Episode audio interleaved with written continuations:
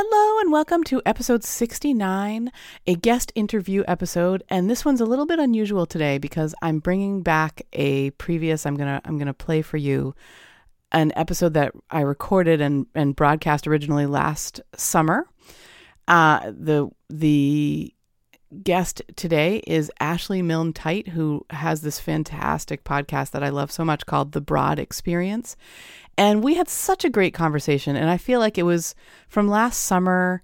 And I just, I wanted to rebroadcast it because I've been thinking a lot about what Ashley's subject is in her podcast, which is about women in the workplace. And I mean, it's all about kind of women and, and, inequality a little bit and just differences in the sort of gender differences that come up in the working world. And it's fascinating. And it gets into so much more than that. It gets into family and it gets into uh, just what it's like to be kind of at home. Who, you know, who's taking responsibility for the kids and, and, uh, anyway, so Ashley and I had this great conversation. And right now, as I'm finishing up Positive Discipline Ninja Tactics, my book that's written for you, it seemed like a good time to bring back a guest that I know you're going to love if you haven't listened to her, and I know you're going to love hearing again if you have. And that way, I have got I've got a great podcast episode for you today and I can still be here in the background working away to to bring you this book, which is due out if all goes well. It's due out April 24th. That's just a few short weeks from now, and as I'm recording. And I'm so excited because it's just to kind of keep you in the loop here. It's now, I've done my final revisions. It's off to back off to my editor, who is, I don't know if you've heard this yet, it's my mom. My mom and I are editing each other's books, and they're both coming out on April to the 24th, Sunday, April 24th. Really, really exciting. My mom's book is a completely different from mine. My mother is a fiction author, and this is her third published book. Uh, this one, where she's she's self-publishing, and I'm so proud of her. She's spent she's literally spent years writing amazing books, and the last those that were published were published. I think the last one was published probably two decades ago, maybe a little less than that, but close to that. And since then, she's spent her time kind of feeling like, well, I guess I'd better go through a, a regular publishing house. Like she she had to uh, end a relationship with her agent, and so she has spent all this time writing, yes, but also kind of feeling like, who am I really writing for? And uh, agents uh, you know, she, my mom would kind of send an unsolicited manuscript to an agent, and several times she's gotten or the response of like, "Hey, I liked these chapters. Can you send me your whole manuscript?" And so my mom would send off her whole manuscript, get her hopes all up. She'd, she'd be so excited. This is the moment she's thinking, and then she'd never hear back. And I mean, we're talking like five, six years of this, and as I've been writing and preparing to publish my book, I first of all I knew I wanted my mom to be my editor. She's a fantastic editor. A lot of good insights and I I just knew I wanted her to do that. But I said, you know, can I can I compensate you? I'd like to compensate you, I said, and my mom said, "Well, no, I don't want to take money from you." And I said, "Well, okay, then I'm thinking something different. What if I coach you in terms of publishing your book yourself while you're editing my book?" And she jumped at that idea. And uh, I, it's just, mom, it's been so much fun if you're listening to watch you blossom. It's like, it's like, it's just been such a great, it's been such a great joy for me to, to watch you kind of come alive with this and also know that I'm helping you. So, and you're helping me because my book is a million times better because of you. So anyway, the book is now off to its its editor for its final edits hopefully she'll look it over and decide it's good. And then we we sort of get the we have to it has to be formatted for Amazon. So I'm going to find somebody to do that. And it's a matter of kind of wrapping up a bunch of loose ends uh, and I mean that's really that's really where we are so I think within the next couple of weeks we can do this and I'll be able to get positive discipline, ninja tactics, key tools to handle any tantrum, keep your cool, and enjoy life with your young child. I'm going to be able to get that book out to you. And if you would like to get notified, the moment it goes out, the moment it's live in Amazon, I think you are going to want to know that because it's going to be free for three days. You can sign up for that by going to positivedisciplineninjatactics.com and giving me your email, and I will email you when the time comes, which hopefully won't be too long from when this show airs.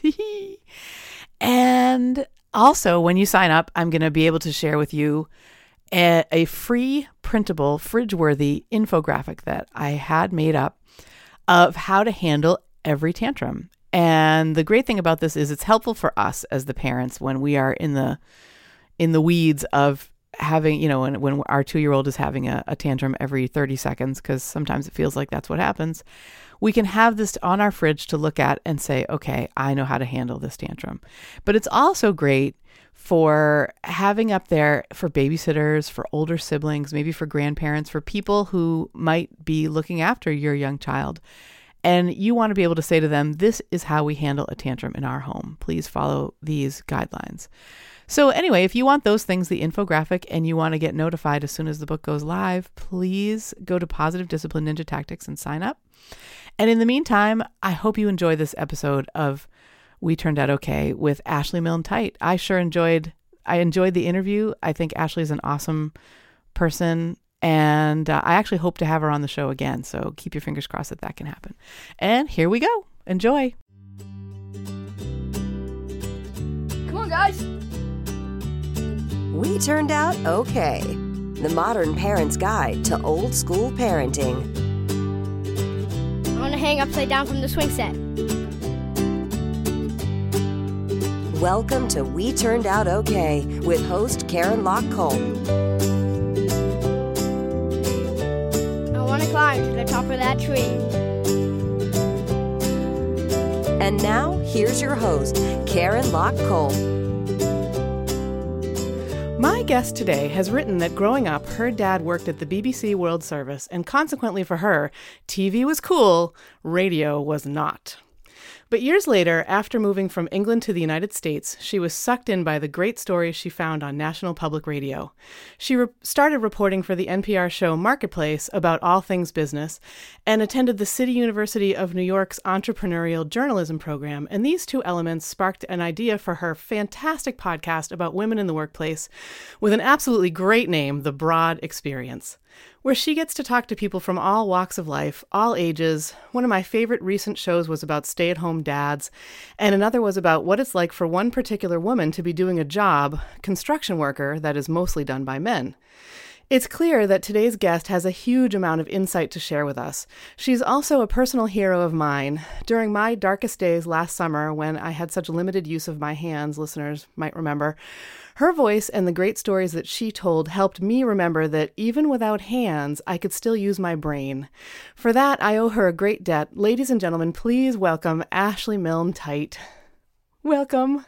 Thank you. Thanks so much. That was such a lovely introduction. Oh, well, thank you. I, I really feel all of that. I mean, I, I you really helped me. You, you didn't even know it, but you really helped me. And in fact, the first place I heard you was on Innovation Hub. Do you remember that show with Kara Miller, the Boston show? You see, I am aware of that show's existence, but because I don't listen to Boston radio because I'm in New York, I I had no idea that I'd been on Innovation Hub. Tell me more. it was about, I'm trying to remember this. It was about it obviously had something to do with women, but it was it was not so much about women as it was about like um just racial how people see other people you know, in terms mm-hmm. of and what they don't even know that they are bringing into a a, a conversation or a meeting with someone who is is different than them, and right, it was really right. fascinating. I don't, I don't, you know, I don't know if you remember that conversation. Probably not word for word. It was a year ago. It was, it was maybe more than a year ago when you actually recorded it.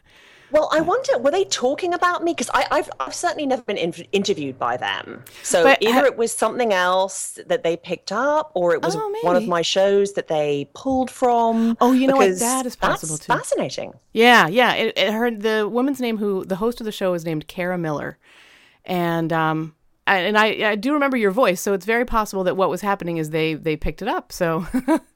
Uh, yeah. We'll have to go back and look into that a little bit more because anyway, that's where I first heard you, and it, it, was definitely credited, you know, you, the broad experience, that kind of thing. So I went and found your podcast, and uh, and that's how I got started listening. And I just there are so many great issues that that you bring up, and I do hope to get to that. But before we do, I have to tell you, you know, you write that um, I love this quote. You write, "I used to hate my last name, but now I'm quite fond of it, hyphen and all. We've been through a lot together." And I just I just had to share that I I used to love my name. My maiden name was Karen Locke, and I really missed it when I got married, and Facebook helped me to get it back because on Facebook I'm Karen Locke Culp, and, and it sounds okay. It sounds good. So I, you know, I like it. And I just wondered, what did you used to hate about your name? Like, oh, just because it's difficult. Oh, I, I suppose, I mean, you know, when you're growing up and everyone else's last name is Smith or Brown or Cooper or I mean obviously this this was in England so last names are a bit more conformist, I suppose. Mm-hmm. You know, they're generally Anglo Saxon, or they were, you know, 35, 40 years ago. Mm-hmm. So my, my, name was just unusual because of the hyphen. Um, mm-hmm. It was just more difficult, especially when you're learning to write as a kid, to have to, to sort of faff around with hyphens. To do all it's that. That's true. More trouble than you want to deal with. But yeah. as an, especially when I came to the US, here people seem to have real trouble pronouncing it. It's very rarely mispronounced in Britain. People see those two syllables and they just pronounce them correctly. But here people want to turn it into all sorts of things it isn't. They they want to go Milne, Milne Tighty. Oh. They try all sorts of things. And so it's just so you really have to spell it out and also pronounce it for them. And that it's just it's just kind of a lot of baggage, even though it's a really simple two syllable name. But um, yeah, I said that about sort of getting used to it and coming to like it because you know after after however many decades and especially you know two decades of work and and now that's my professional identity mm-hmm. I, I sort of embrace its unusualness yeah, yeah. Is it is it a historical name? I mean, obviously a family name, but I mean, somebody like you. When I one of my favorite authors to read was P.G. Wodehouse, and he's always got these you know, these wicked long. I don't know if you've ever read any of his stuff, but he I writes. Have. Yeah. yeah. he's always got double barrel names. I mean, double barrel names are quite common mm-hmm. in Britain. And this uh, does. I mean, I'm, for one thing, I should say I'm not related to A. A. Milne. Everyone thinks, uh, or oh. uh, quite a lot of people assume that I may be a relation, and, and, sadly, that is not true. Even though my initials are also A. A. and my brother's initials are A. A. Oh, we're of course. yeah. so, um, but yeah, I mean, it is a family name. Yeah. Yeah, which is which is neat. I I um, on my mother's side, our uh, her maiden name was Cariglia, C A R I G L I A, and uh, she she grew up in Canada, and everybody uh, you know, got it there. So everybody would say Cariglia. Down here, she if she ever identified herself as Cariglia, she would get Cariglia. And I, in fact, I went to school with a girl whose last name was Tartaglia, and my mother would just freak out when I when I said, "Oh, Susan Tartaglia," blah blah blah. My mother would be like, "No, no, it's Tartaglia. You have to say it yes. right." No, I've seen that a lot in, in the US. Um, uh, Italian Americans tend to Americanize or anglicize their names and they don't pronounce them the way they would be pronounced in Italy. Yeah, exactly. Yeah. And I, the Italian is just so beautiful once you you know, know, you get very used to Tartaglia, but once you hear Tartaglia, it just sounds so lovely. you know, I know exactly. So, so we turned out okay. Is is uh, when when this show airs, we're recording it in June, but in it's going to air in July, and we're actually going to be having uh, we're going to be at summer camp uh, during those months, and uh, consequently, I wanted to ask you. What memories uh, do you have from your summers as a child? Like, what do you what do you love to remember from when you were growing up? Well, so it, it, fits in quite well with the theme of this show. I we used to come to the U.S. to see my grandparents, and uh, we have this family house in Pennsylvania, in the Poconos. And so my mom, who's American, would bring us kids for six weeks during the summer. My dad would come out for two or three weeks at some part of that. And we had so much freedom. I was just thinking about this this weekend because I was there again. And I was thinking, nobody's kids who are there now have the same kind of freedom we did, you know, oh, yeah. 35, 40 years ago. So, yeah, very much in keeping with what you talk about. I mean, we would have breakfast, say goodbye to our parents at breakfast, go off with these other kids, play until lunch. We had to be back for lunch, you know, have lunch with the family. That was over. Go out again with our friends and we would be far away. I mean, we would be quite far away from home. We hung out with these kids who lived there year round, so they knew every tree and bog and. Mm-hmm place to play. And um, yeah, it was just so much freedom. Nobody was worried about us that I recall. We just we knew that we had to be back for meal times, but other than that, we we could um, we could just go off on our own. And I mean, my mum always had a rule about watching us when we were swimming, mm-hmm. which not everyone's mother was quite as strict as she was. That an adult had to be right there at the beach while you were swimming. But other than that, um, it was an incredibly free child you know, I mean, of course, in London, I grew up in the middle of London, so there was nothing like that there. So to, oh, just wow. to be able to wander off in the woods for hours on end Oh, now I look back on it and it seems idyllic. And we rode our bikes on the highway as well. I was thinking about that this weekend too. We were driving on this road. It's just a two lane, you know, it's just a two lane road outside this sort of whatever community. But um, I can't. I, na- I never see kids on bikes on that road now, except in in the part of it that has a, a town, you know, mm-hmm. on, on, either side of the road. But my friend and I would would ride maybe two miles down the road to see her grandmother, and we would just you know get on our bikes and and we would make sure that we. I think we were riding on the right side of the road. So in other words, we were on the same side of the road. Well, gosh, were we on the side of the road where traffic was facing uh, us uh, you know the what? other way? That always used to. Remember. Yeah, that used to. I'd be like, which side of the road should I be on? I don't know. Yeah, I can't now. I, I now. You know what? I think we were on the same side of the road. That that we were on the opposite. No, we were on the right side. I'm. Mm-hmm. We were on mm-hmm. the side that the cars were on, mm-hmm, mm-hmm. so we were sort of at, behaving like a car. Mm-hmm. But um, but now, I mean, my friend who I used to do all this with now has three kids and they still go there. And her kids are having a completely different experience. They don't do any of that stuff. They're very they're always very close to the house wow. all supervised. Yeah. Wow. That is how does that make you feel? I mean is it weird is it um it is. I mean, you see, I have this um, ability to be totally smug about this because I don't have any kids of my own. So it's really easy to be to say, "Oh, we did it this way, and it was so much fun." Any kids I ever have, yeah. But it's so easy to say that when you don't have children of your own, and you, you're not desperately trying to, you know, keep somebody alive with mm-hmm. everything in you. So, um, I, I do think, of course, I, I mean, I've I also I used to read Lenore Skenazy. You know, she's the author of Free Range oh, Kids, which I, you've brought yes. up before. Yeah. I used to read her column when she wrote for a paper called the New York Sun, which which died after several years of existence. But that's how I came across her and her ideas about child rearing. And I thought, oh, it's so interesting that somebody is talking about this in the 2000s and, and, and letting her son, you know, take the subway home yeah. in New York City on his own when he's nine. And um, because, of course, in London, growing up, I started going to school. I probably started walking to school when it was a local school on my own when I was maybe nine or 10, I was probably 10, and I would pick up another girl on the way, and then we would complete the walk. But it was only five minutes away. And then mm-hmm. when I went to secondary school, which, you know, in Britain, you go to the same school from the age of 11 to 18, okay. usually. And it's not, you, we don't have high school. We just, it's just called, set. you have primary school and secondary school. Okay. So when I went to secondary school at 11, two mothers walked us up to the main road where the buses came, you know, the red double decker buses. And they said, This is how you buy a ticket.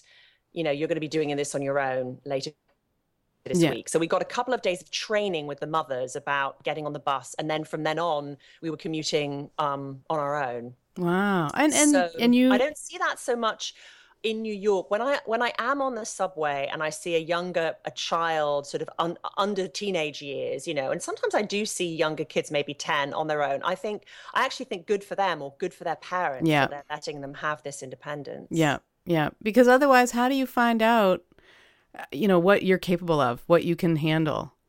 Yeah, exactly. Yeah. Um, and I mean, I, I mean, I think you know the training's important. Give them, give them some training. Like we had our training as to how to cope with the bus system, mm-hmm. but then um, we wouldn't have dreamed of getting to school any other way. And I have to say, it took me a bit longer to, to longer to get used to the tubes in London because the subway is just a little bit more confusing, mm-hmm. a lot mm-hmm. more confusing actually. And um, I remember when I when I first started taking the tube to school, I definitely did that thing where you get on the wrong train, it's going in the wrong direction. Mm-hmm. I found that all much harder to get my head round. Yeah. Uh, it took a little, it took a bit longer to master that, but the bus was was easy and it, it went really close to the school. Yeah. So. Yeah, and then uh, the thing about getting on the subway the wrong way is eventually you're going to do that You exactly. you know, and and it's almost better. I feel like kids. I I, I know this actually that kids have kids are much more easily adaptable. Like it would scar an adult who'd never been on the tube for a lot longer to get on the wrong one going the wrong way than it would a, kid because kids are like, "Oh, okay, so I really screwed this up and that's yeah, all right." It was funny. We laughed about yeah, it. Yeah, yeah, yeah. Like it's it does. And, and then it becomes funny cuz you've got this memory now that is receding into the background as you get older and older and you can be like, "Aha, remember when that happened?" You know. Yeah. It's not quite so present. Yeah. And oh, Lenore Skenazy, I I love her. Like when I was uh, and I've talked about this a lot actually on the show. First of all, her book um, Free Range Kids is one of I have these books I call the Fabulous 5 and uh, I've I I've interviewed one of the Fabulous 5 authors, this guy named uh, Daniel Wolff. I think that was episode 6. Um, and we talked about his was really about like uh, the book was called How Lincoln Learned to Read, and it was it, he would take these really famous Americans and kind of talk about them as children. Like what what did their childhoods? How did their childhoods prepare them for who they came to ended up being? And he he talks about everybody from Ben Franklin to like Elvis. I mean, he's got some really interesting. Um, uh, profiles. And then another one on the list is Lenore Skenazy's Free Range Kids. And I really felt like every parent, even if you're not a parent, you should you should read this book because a it's funny and b it's real commentary on what's happening in the world today and why are we so like there's a chapter called uh, and if i remember correctly it's something like play dates and axe murderers how to tell the difference or something like that you know? Mm-hmm. um, because parents are just so frightened of everything. And there was when when my kids were small they're 10 and 14 now. And actually i still do this like I, if they're out of my sight if they've walked down to a friend's or something like that i'll still be like ooh you know?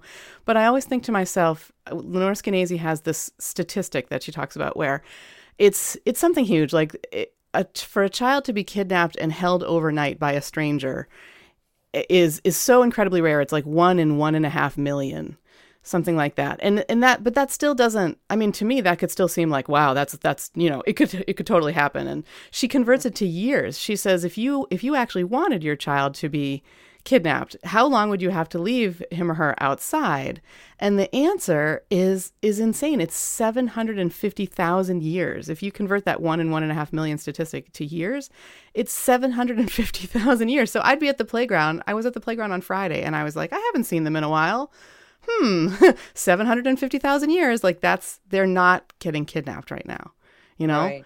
yeah, but it's so difficult for parents. I mean, you've alluded to this as well, but and I'm I guess I'm part of it. Not that I've ever worked for a cable channel, but the whole 24 7 media coverage that that everything is blown out of proportion so even though we know statistically that children are safer today than they were when we were growing up it, it's it's it's hard to it's hard for parents to believe that when they're being bombarded oh, by oh, yeah horrible stories every time something does go wrong because it doesn't just you know it's not just printed or it doesn't just air once. It you've got that coverage going throughout the day yeah. on multiple uh, media channels. Yeah yeah. You, you never hear about the kid who arrives home safely after baseball practice you yeah, know after walking exactly. home from baseball practice. So um it's just it's so it is interesting. I mean it's changed so much. It was funny actually because yesterday I was walking to school with my boyfriend's son. So we live together now. So I am living with a child half oh, the week because he's yeah. with us exactly half the week. Yeah. And how, how and old is he? How were, old is the boy? We were walking to school and, and we bumped into this other mother and in, in mother in the building and her little girl. They're both eight.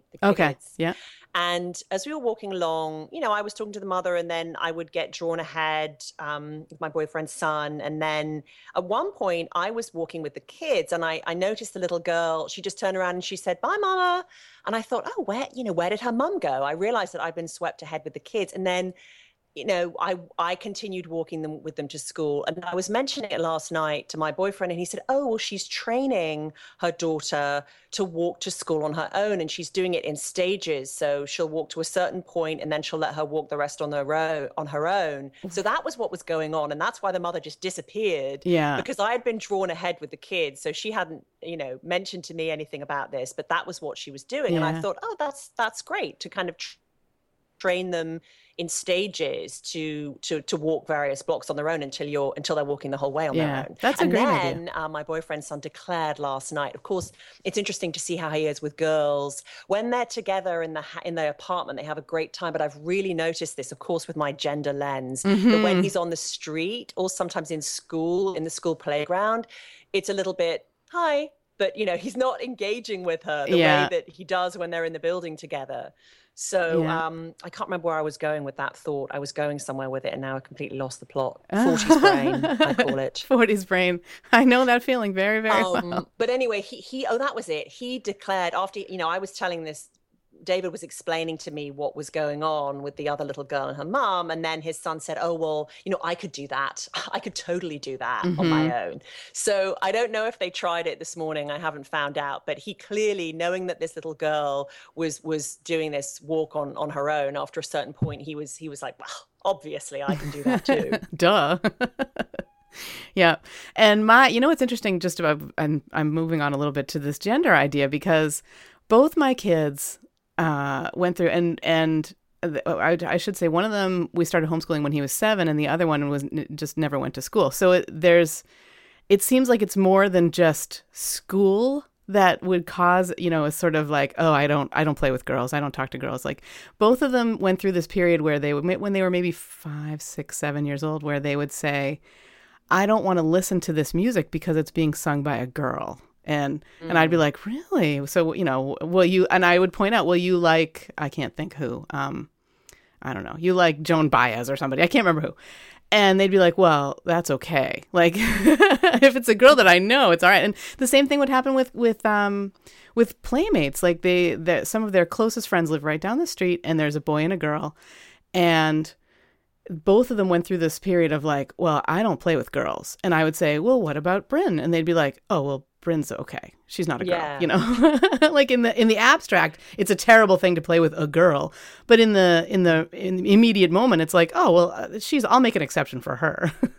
you know mm, exactly. And, um, that... and it's amazing how young it starts. And if you say, you know, your kids didn't even have that influence from um, coming from the culture at school. Yeah, exactly. I mean, it's where does it come from, right? And that makes me um, that makes me wonder about a book, another book in the Fabulous Five, which you may have heard of, called "Cinderella Ate My Daughter." Did you ever hear? Of this? Yes, yes. I, Peggy Orenstein's book. No, yes. I haven't. I follow her on Facebook, and I used to read a lot of her stuff in the New York Times Magazine, but I haven't read the book. Oh, it's it's really great. In fact, it was so it's so like relevant and interesting that my my oldest son, I think, was ten when I read it, ten or eleven, and he was like, "Can I please read this book?"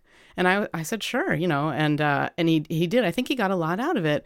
It's mm-hmm. it, but it starts with the idea that it's all about how the media again you know we're getting back into the media but the, like advertising companies that have a, a product to advertise are figuring out that if you especially for young kids if you can tap into this idea of i am a boy and this reinforces that or i am a girl and this reinforces that it, it you know it's a it, they sell so much more um, because because the kids really really want that, and it goes on from there. I mean, there's a there's a great scene in an airport where her like five year old daughter is begging for a Bratz doll, and she she's she says she says I wanted to say to her, you know, the girl's like, why can't I have this beautiful doll? And and the Peggy Orenstein says I wanted to tell her because they're slutty. That's why.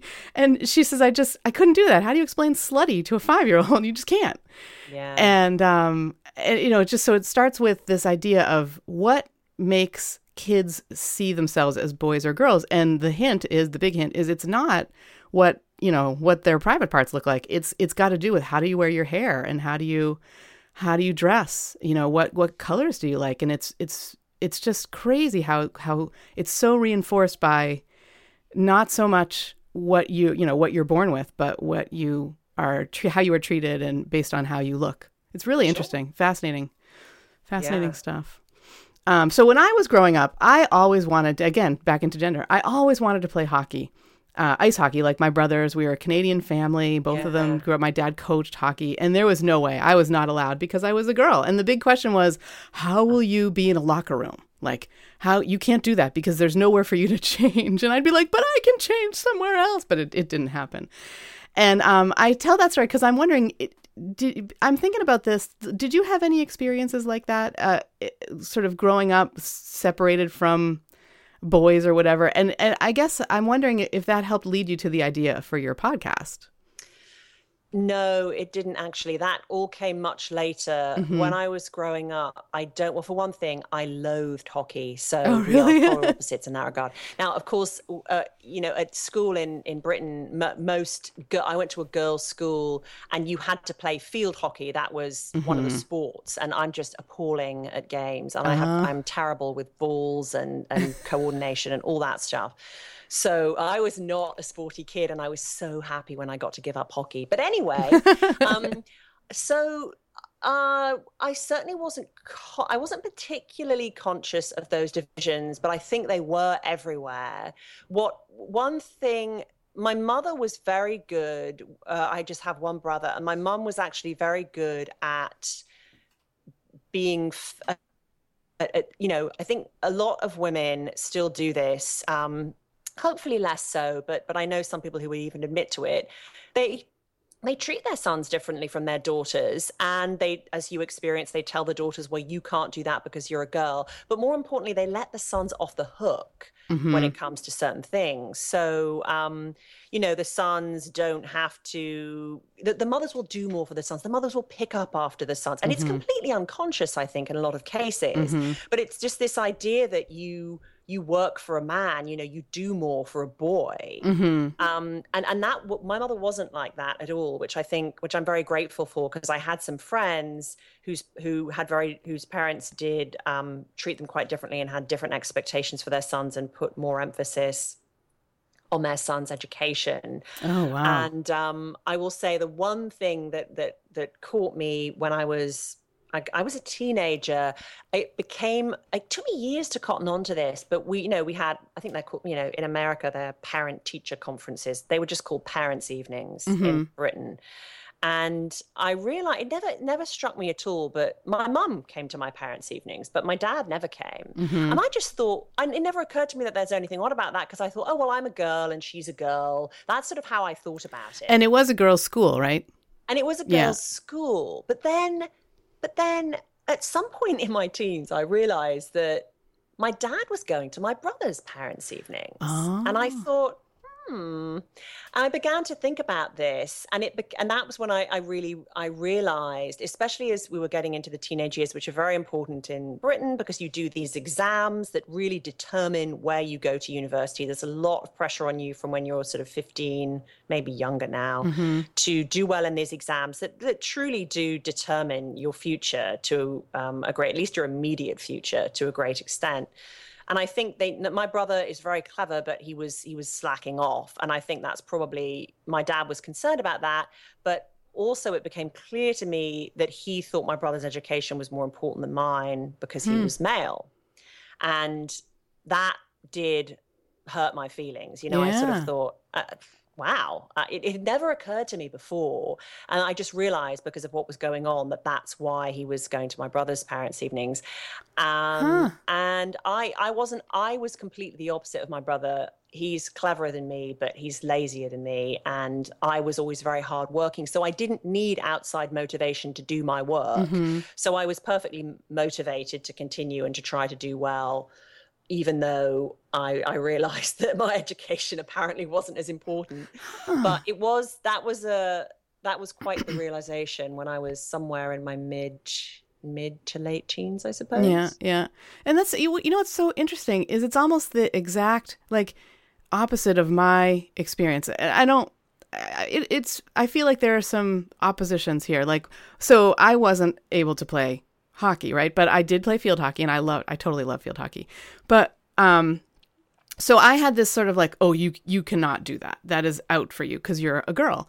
But I maybe it's because I was the oldest, maybe because my dad and mom both, uh, but especially my dad, I feel like placed a lot of emphasis on on my education because you know I was going to have to support myself. I you know there was mm. it's a mm. changing world, and and um, my mom my mom had been told by her dad she wanted to study physics. And she was actually told, no, no, no, no, girls don't study physics. You could be a secretary, a teacher, or a nurse. And she chose secretary, and she was a really great secretary. but uh, she's got this brain on her shoulders that and you know in her head that is just remarkable she's a, she's a genius in a lot a lot of ways and i feel like she was really hemmed in by her by her growing up in canada just she was the last of the generation before the baby boomers and right um so she just she just missed that kind of like i'm gonna i'm gonna do what i want she was really feeling very obedient she you know, she wanted to study physics, but she couldn't. Anyway, so my folks, whether it was one or both of them, they really emphasized education for us. And I feel like probably my mom was like, you are not allowed to discount the education of your daughter because she is really smart and she deserves every opportunity just like her brothers. Um, and so it, when when I was growing up, I mean, the expectation was you are going to do well in school because because that is how you're going to get ahead in life. And then it's so funny because I remember being in college. I went to college for I got my undergraduate degree in human development and family relations. And um, mm. I remember my dad saying, we, we wrote this quote on the wall because we thought it was so funny. Uh, my dad said, Well, I think, you know, this is going to lead you sort of into teaching. And I think the teaching will make you, the quote was, a great second income. and I can remember mm-hmm. saying, What if it's the only income? You know, like, and it's true. When I first started teaching, I, I made like $10,000 a year as an assistant teacher in a public preschool program. So there's definitely not a lot of money in it. Uh, mm-hmm. And so he mm-hmm. was right in that sense. But the but the idea of, you know, me going on to get my master's degree was, they were so thrilled, and it didn't matter boy or girl. It was just like, wow, this is this is wonderful. Um, so di- a little bit different, like yeah, you know, yeah, no, I think, and I think my my my both my parents clearly saw education is important, and you know, my mother was well educated, and her, you know, here in the states, and her mother had gone to college as well, which not all women of that generation did. She was born in 1909 but um, but I think when it came down to it, when you get down to you know brass tacks, they still, or my dad at least, still felt that the boys' education was more important. And the funny thing mm-hmm. is, the hilarious thing is that I went on. I, was much more. I I was much more career minded than my brother. So it's just funny how things turn out. Yeah, but, yeah, yeah. I mean, uh, he's doing very he's doing very well now, but but he certainly. I mean, that was something my dad I think definitely felt frustrated by, you know, why isn't my son like me you know why doesn't he want yeah. to do this kind of thing and this kind of thing and you know my brother's a you know he wanted to be a musician of course like so many people it's very rare that you can do that full time mm-hmm. but I think um, my dad thought, why, why have we sent him to this, you know, expensive school that my dad was very proud that he'd got into because my dad had such a different you know, background and not a great education until he got to the university level. So he felt mm-hmm. really happy that he could give his children this something that he hadn't experienced. And I think he was rather frustrated when my brother didn't live out live out yeah. You know, the, the, male stereotype. Yeah. Oh my gosh. And and so that my dad had a well sort of similar situation where he uh, he almost didn't graduate from high school, which it was it had a different name in Canada. I think it was called CEGEP, and he almost didn't graduate from CEGEP, and he was hired by this company called Sun Life of Canada Insurance Company uh, in, to work in the mailroom with the caveat that in a year he would he would take finish the classes he needed to finish and, and move on to you know to graduate from high school to get his his degree. And a year later he's like sure sure absolutely. And so he spends that year whatever skiing with his buddies and and just experiencing all that Montreal had to offer in terms of like listening to music and partying and stuff. And and his boss you know he has this year review and the boss says okay so give me your give me your degree. Show it to me. And my dad's like uh what and and his boss said, "You know what? I'm going to give you one more year. You you must do this. If you don't do it, you won't have a job anymore." And my dad kind of buckled down. So he's now like 18 or 19. And and from then he he went on to get that degree. He went on to uh, to get his college degree through night school. He took night classes till he had a degree in accounting, and then he went on to get his CGA, which is the equivalent of a certified public accountant in the U.S. And so educate he really started to see that education is what gets you out of a bad situation. Mm-hmm. And um and he really wanted us to to kind of take that lesson. And our youngest but we had with my my middle brother and I were both like we drank the Kool-Aid. We were totally sold on this idea. And our youngest brother was like, "Okay." He and it's so funny like your brother, he was we're all very smart. I mean, we're, we're you know, not to toot our own horn or anything like that, but we're a pretty intelligent family, very intelligent family. And uh, some of us have maybe more get up and go than others. And um, our youngest brother just he he sort of got into college. He got into a great college. He went to the University of Toronto, but he he very nearly flunked out. I mean, and my folks were like, "What are you doing? You're throwing it all away." And uh, it took them. They basically learned that to back off and let him find his own way was the best thing to do. And so, sort of around when he was thirty-ish, he he really sorted himself out. And uh, and he now, you know, he's got a very he actually works at the University of Toronto. Um, He's like a on the administrative side. I'm not even he does he works miracles for them on the administrative side, but I don't know what he does. And uh, he's he's you know he's married and he's got this he's his wife is uh, a psychologist and she she's an independent scientist now, which really means something in the in the world of psychology, I guess. And um, just I mean they, he's having this life that they're like really surprised about because to them he was always the kind of lazy one who didn't really want to do much. and here he is kind of grown mm-hmm. into it. So, um, so you write, uh, just shifting subjects a little bit, you write that having babies, quote unquote, is generally concluded to be why women have difficulty climbing as high in the corporate world as men. But you also write that the story is far more complicated than that. And I'm wondering, can you talk a little bit about the complications?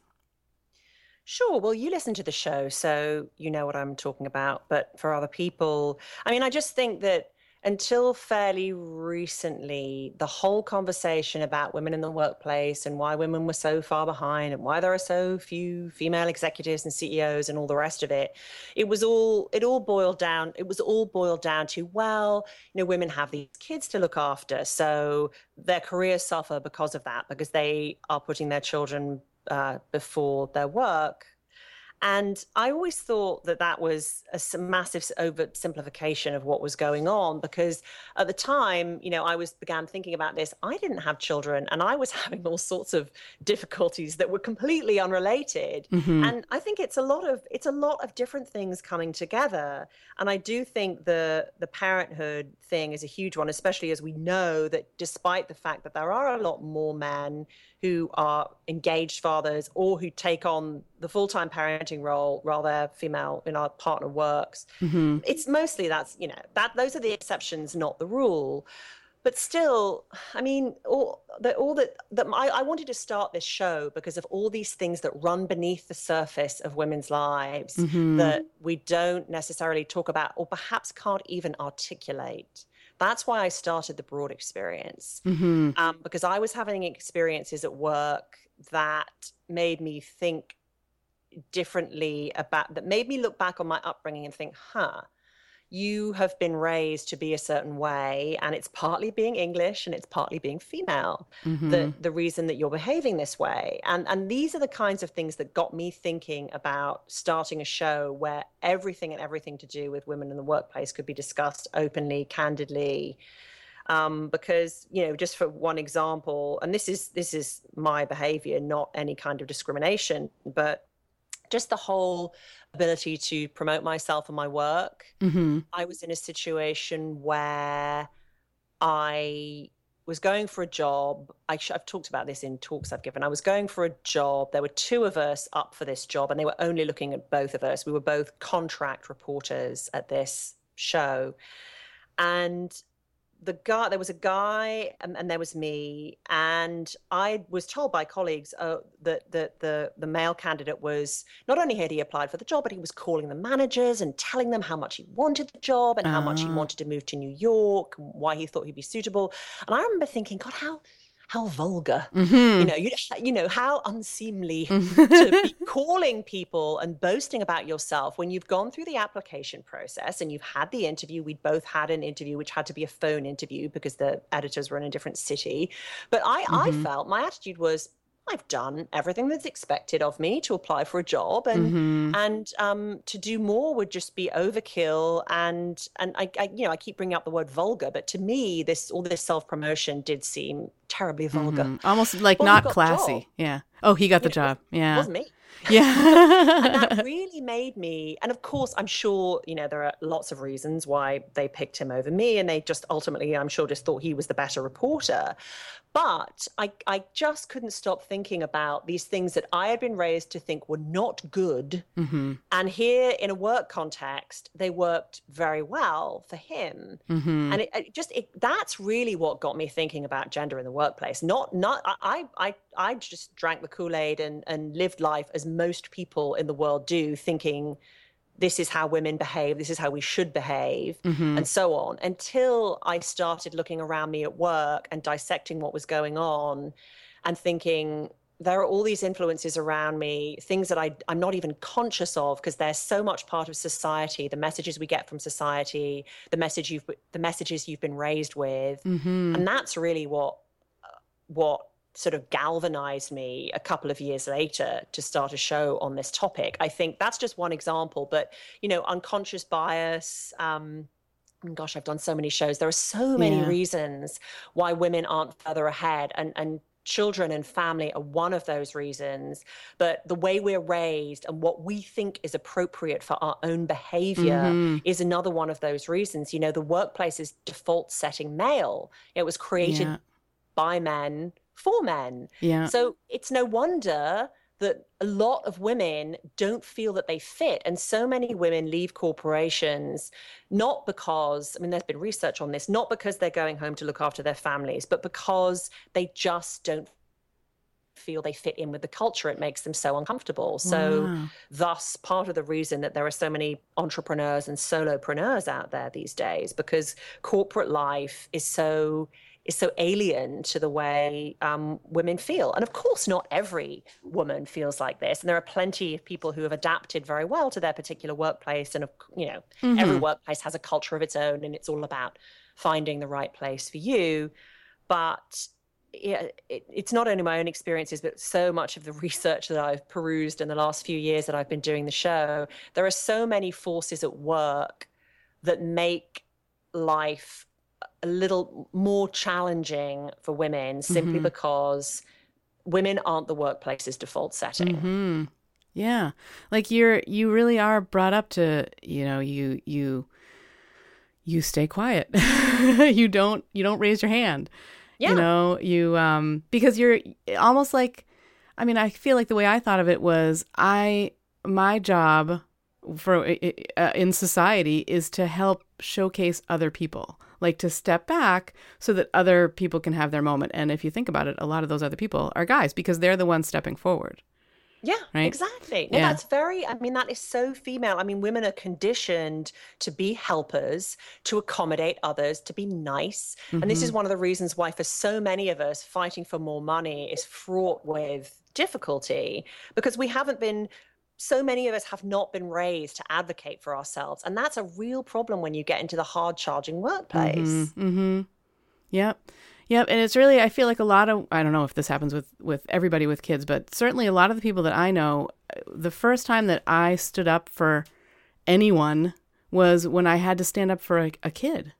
Right. And, and so it, like, if you think about doing that, like that comes easily. I am, I am not letting my child get whatever. I mean, I, I don't know if uh, if somebody bites them or um, like on you know when they're really small or, or hits them or something like that or take something away from them that uh, not, not take something. I mean, kids have to work stuff out for themselves a lot, but but it's much easier to say, you know what, I disagree with this on behalf of somebody else. And a lot of times for for the women that I know who are moms, it's it's the first time that happened was like I mean taking my son out of school.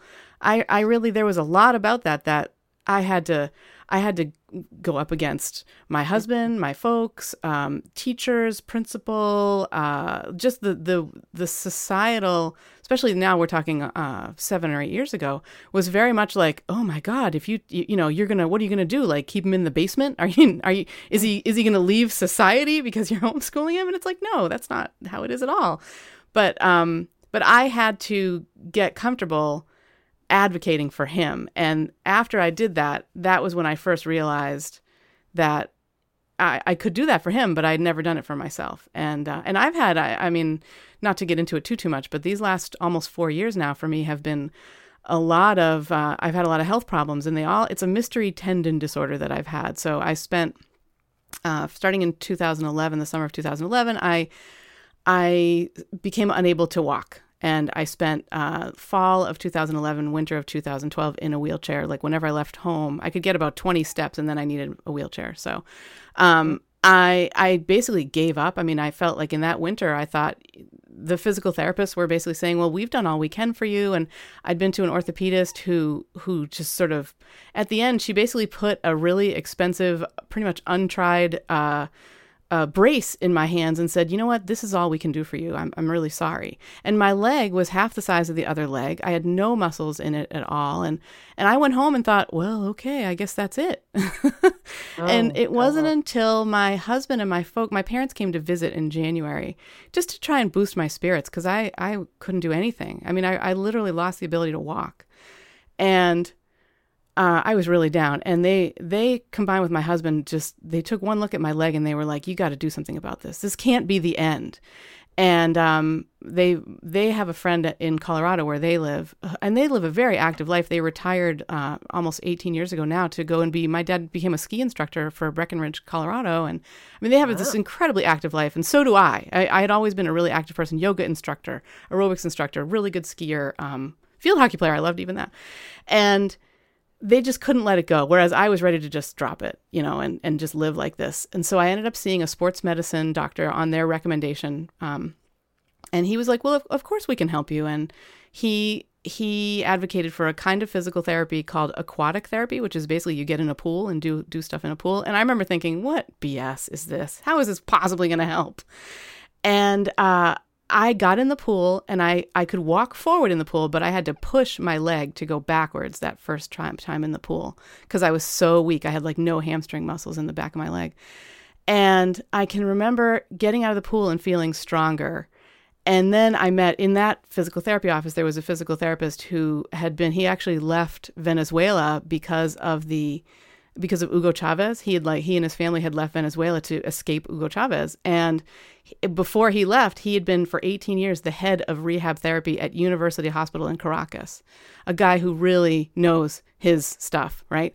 And he was at this physical therapy office. He was an assistant physical therapist because that was the job that he could get. And uh, he figured out what was wrong with my leg and fixed it within like two weeks. And wow. And then it was a question of then I had to spend the next probably eight months kind of relearning how to walk. And of course, there's other I won't get into it, but there's other complications and stuff like that. But it was only after meeting this doctor, the sports medicine doctor, who kind of put me on the right track that I started to regain my ability to advocate for myself, like to be able to say, "Hey, this is wrong.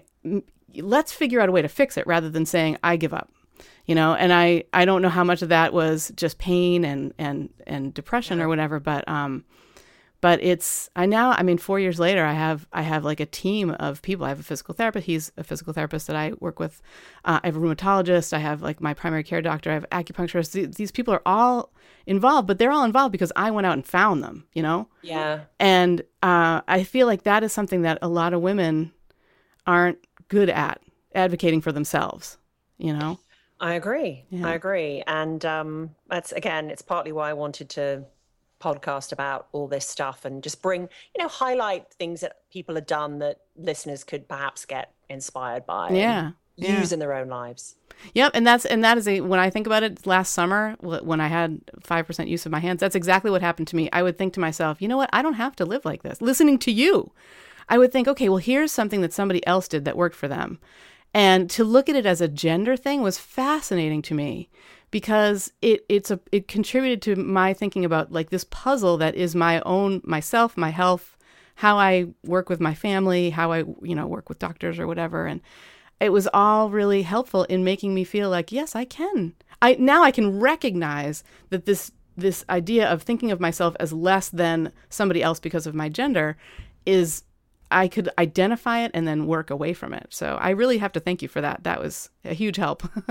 Oh, that's so that's so nice to hear. And also what's so interesting is that, you know, like me, you didn't click to this stuff exactly. until much later. I mean, this is what's so interesting to me is now I'm steeped in it and I feel oh sh- but you know we all know that's because of gender stuff but it, it most people don't think about this we're all going a, a we're all going about our day-to-day lives as we always have with all you know internalizing all the messages we get and we don't think about this we don't dissect it and look at it and, yeah. and i've heard from a few other people that have actually said something similar which is oh this made me look at my life and my career in a different way and it, it's been really helpful and that's so meaningful to me because mm-hmm. well as i don't know well you've produced a ton of podcasts in a short amount of time but um it's it's hard work to to produce my show and you know get the guests and, mm-hmm. and edit the tape and to tell the story around them. So to finally have people giving feedback is is really wonderful. Uh, yeah, very validating. I hope. Yeah. Yeah. Yeah. Um, and I guess I'm thinking about you know with all we've been talking about, uh, I have kind of a two part question. Um, I, I'm wondering what advice could you give to women about succeeding in their careers? And also, what what do you think parents could do to help their, especially daughters, but kids, succeed as they go off to the workplace? Mm, gosh, those are, those are such big fat questions. they are. I feel I feel a bit unequal to the first one because, of course, there are so you know people are in all sorts of different types of careers and different types of workplaces, and mm. and what works in one workplace may not work in another. I mean, the things that I wish I had known when I was 21, 22 and going into the workplace were things like, you know, do not believe what my dad, I mean, you know, he meant well, but he was from a different era and he told me, you know, the one piece of career advice I, I, I, think I ever received from either of my parents was, you know, work hard and you'll be recognized. Mm-hmm. And this is just nonsense, I'm afraid. it, it, I mean, it may work for some people, but if you are a woman, this is the problem with so many women. That's exactly what we do. We beaver away, expecting to gain recognition for what we're doing. And we tell ourselves, well, I'm working really hard. So of course I'm going to get, you know, the raise or the promotion or whatever. No, you're not. Yeah. You're not. You have to advocate for yourself. Huh. I wish wish I had known that when I was 21, 22. So that's that's the first thing I would say. I think it's really important to learn how to advocate for yourself. Mm-hmm. And uh, a book I recommend to anyone who will listen, which is also one of the authors anyway, is um, in the Boston area, is this book called Ask for It. It's by Sarah Laschever and Linda Babcock. And Linda is, she teaches at the Heinz School at um, Carnegie. Is it Carnegie Mellon or is Heinz? I think it is. It is Carnegie anyway, Mellon. She yeah. teaches negotiating skills, and they wrote this book about women in negotiation. And it's it's my little bible. In fact, I need to reread it because mm. I recommend it to anyone who will listen. And it's not it doesn't it's not just about learning how to ask for more money. It's about learning how to ask for all sorts of things. Mm-hmm. You know, mm-hmm. your situation could be reflected in there. It's about it's about learning to advocate for yourself and they give all sorts of concrete examples and i i, I can't recommend it enough. I think it's incredibly useful. Awesome. Um, and just i mean it, it just really helps i think no matter what sex you are to be aware of some of these forces that are, that are at work in the workplace. I think I think the problem is so a lot of men. I would love it. I do have male listeners, I, and I love hearing from them. But I'm sure I don't have that many, simply because you know the show is called The Broad Experience, and a lot of guys think, oh, well, that doesn't have anything to do with me. It's all uh-huh. about women. I'm not interested in that.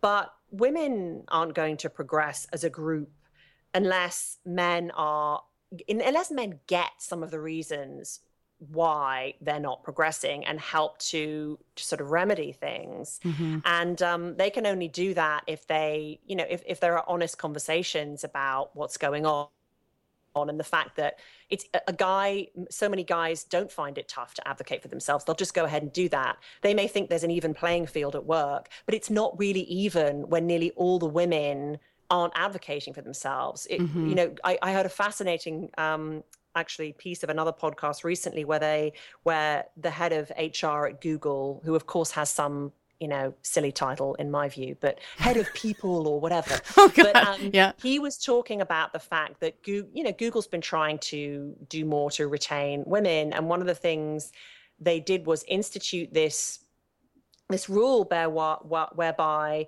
um, women had to put themselves forward for promotions. You know, they said, okay, every week, uh, I can't remember what the time period was, but, you know, you, you, need to put yourself forward for this job. And during this time period that they had it sort of as a rule that you needed to, that women needed to put themselves forward for this job, the number of women applying and getting these jobs went up. As soon as somebody forgot to send that email reminding people to promote themselves, the number of women fell hmm. applying for these jobs fell hmm. like that's huge that just tells you women need a push mm-hmm. women women need to be pushed and men need to realize that mm-hmm. nothing will change as long as we're still operating from our own heads where we think you know me, you know most men just think tend to think everything's equal it's all fine mm-hmm. anyone who says otherwise is a whiner and i really wanted to get away from that in my show and I, I, I would love it if if um, more men realize that it, things aren't as equal and as even as they think they are. They're seeing everything from their perspective. Mm-hmm. The moment you start sharing perspectives and talking to other people about what they're experiencing, it would just open things up greatly, I think. Yeah, yeah.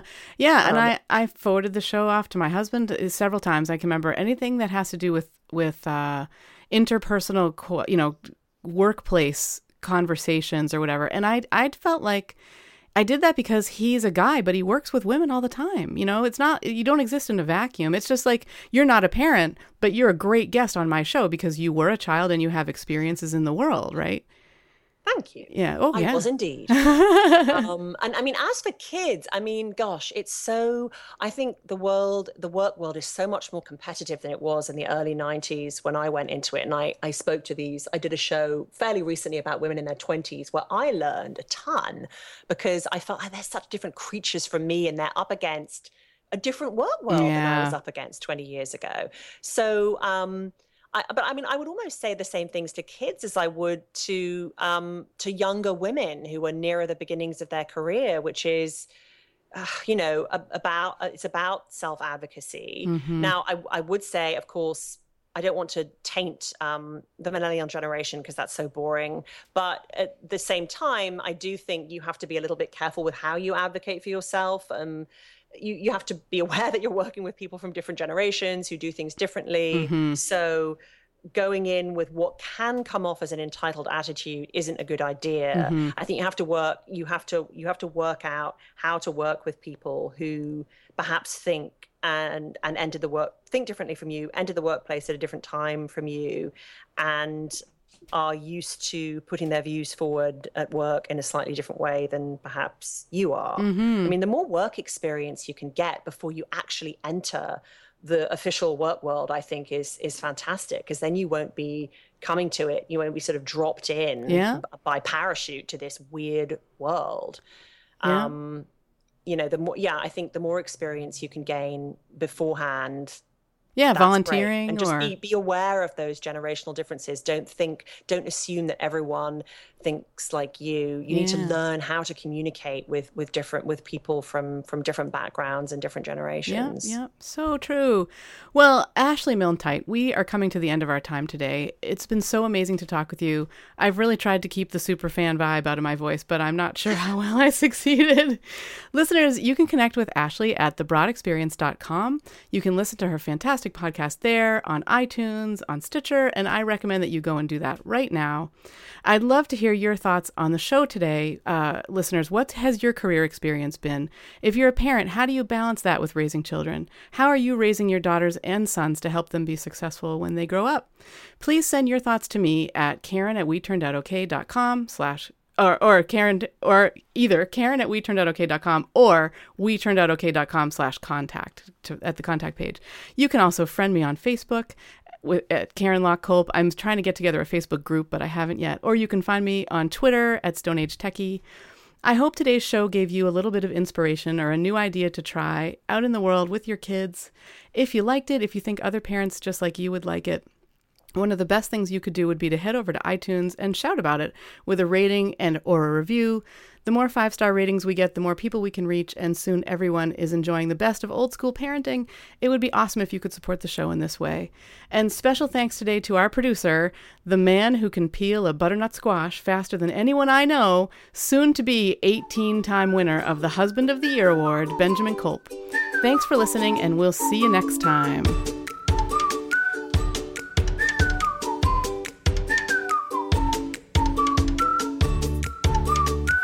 Thank you for listening to We Turned Out Okay. I want to take to Australia. Find us on the web at WeTurnedOutOK.com, where you'll find show notes and more. What do you call cheese that's not yours? Nacho cheese. And remember, we only go around once. To be the best parents we can be, let's relax and enjoy the ride. I want to pee in the woods.